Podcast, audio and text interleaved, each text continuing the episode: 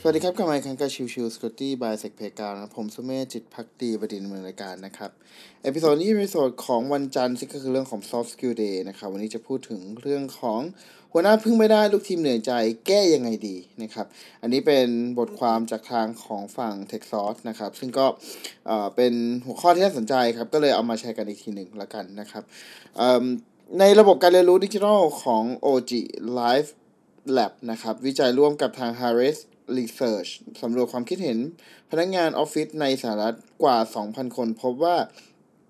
หัวหน้าที่ขาดประสบการณ์เป็นสาเหตุที่ทำให้ลูกทีมหลายๆ คนมีปัญหาสุขภาพ คือการนอนหลับการนอนหลับไม่สนิท วิตกกังวลเเรื่องงาน เนื่องจากหัวหน้า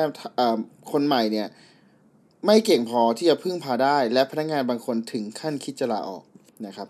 พนักงานเหล่านี้เผยว่าหัวหน้าที่ไม่มีประสบการณ์มักไม่มีทักษะในการจัดการความขัดแย้ง การตัดสินใจและให้ข้อเสนอแนะที่เป็นประโยชน์ นอกจากนี้สำรวจพบว่าพนักงานผู้หญิง และพนักงานที่มีอายุมากจะวิตกกังวลมากกว่า เมื่อต้องทำงานกับหัวหน้ามือใหม่ เนื่องจากหัวหน้าใหม่ส่วนใหญ่จะปฏิบัติต่อทุกคนในทีมแบบเดียวกัน โดยไม่เข้าใจว่าพนักงานบางคน อาจมีความต้องการหรือมีประสบการณ์ที่แตกต่างกันทำให้พวกเขารู้สึกไม่สบายใจและก็วิตกกังวล เพราะหัวหน้าไม่ได้คำนึงถึงความต้องการของพวกเขาด้วยเหตุผลนี้พนักงานผู้หญิงถึงกว่า 40%คิดจะลาออก ลินดาฮิลศาสตราจารย์จากมหาวิทยาลัยฮาร์วาร์ดนะครับ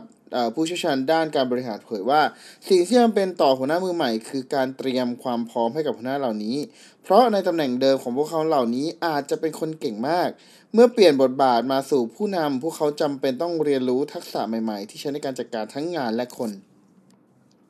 องค์กรจะเตรียมพร้อมอผู้จัดการใหม่อย่างไรดี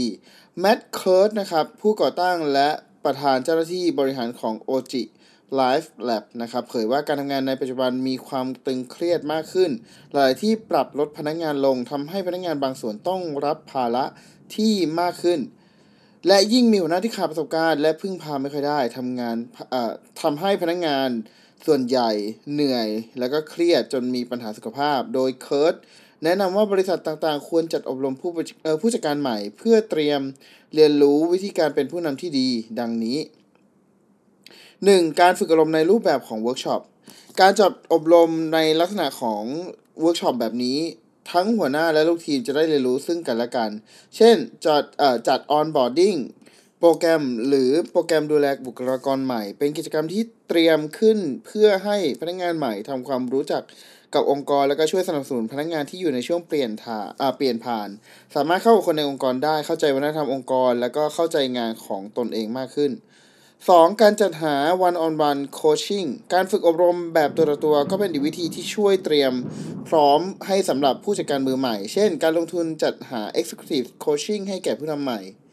ซึ่งโค้ชจะคอยให้ข้อเสนอแนะ และช่วยพัฒนาทักษะใหม่ๆ เป็นการลงทุนระยะยาวที่ช่วยเพิ่มประสิทธิภาพในการทำงาน และเพิ่มความมั่นใจให้กับผู้นำคนใหม่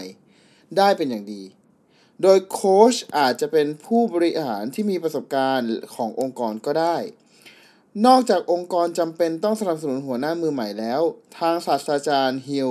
ยังแนะนำด้วยว่าหัวหน้ามือใหม่เองก็ควรเรียนรู้จากข้อบกพร่องของตัวเอง ไม่ใช่ใช้อำนาจสั่งการ แต่เปลี่ยนเป็นการชี้แนะคนในทีมอย่างสุภาพ รวมถึงหมั่นขอคำแนะนำและความร่วมมือ ความช่วยเหลือจากคนในที่ทำงาน เพื่อที่จะทำงานร่วมกับคนอื่น ได้ดีมากขึ้นด้วยเช่นกันนะครับ โอเค ก็ประมาณนี้ครับสำหรับตัวของ episode นี้ก็หวังว่าจะเป็นกำลังใจให้กับตัวของทั้งองค์กรใด ๆ ก็แล้วแต่ที่มีที่หัวหน้ามือใหม่กำลังเข้าไปเริ่มงานนะครับ ก็ต้องมีเรื่องของการปรับตัวแทนที่จะเป็นเรื่องของ technical skill จะจะอาจจะต้องมีเรื่องของการปรับตัวของการ management คนเพิ่มมากขึ้นด้วยใน part นั้นนะครับ แล้วก็อีก part หนึ่งก็เป็นเรื่องของทางฝั่งของบริษัทเอง ก็อาจจะต้องมีเรื่องของการเตรียม HR ที่จะช่วยในการจัดการใน part นี้ด้วยนั่นเองนะครับ โอเค episode นี้ก็ประมาณนี้ครับ ขอบคุณทุกๆท่านที่เข้ามาติดตามและพบกันใหม่สำหรับวันนี้ลากันไปก่อนสวัสดีครับ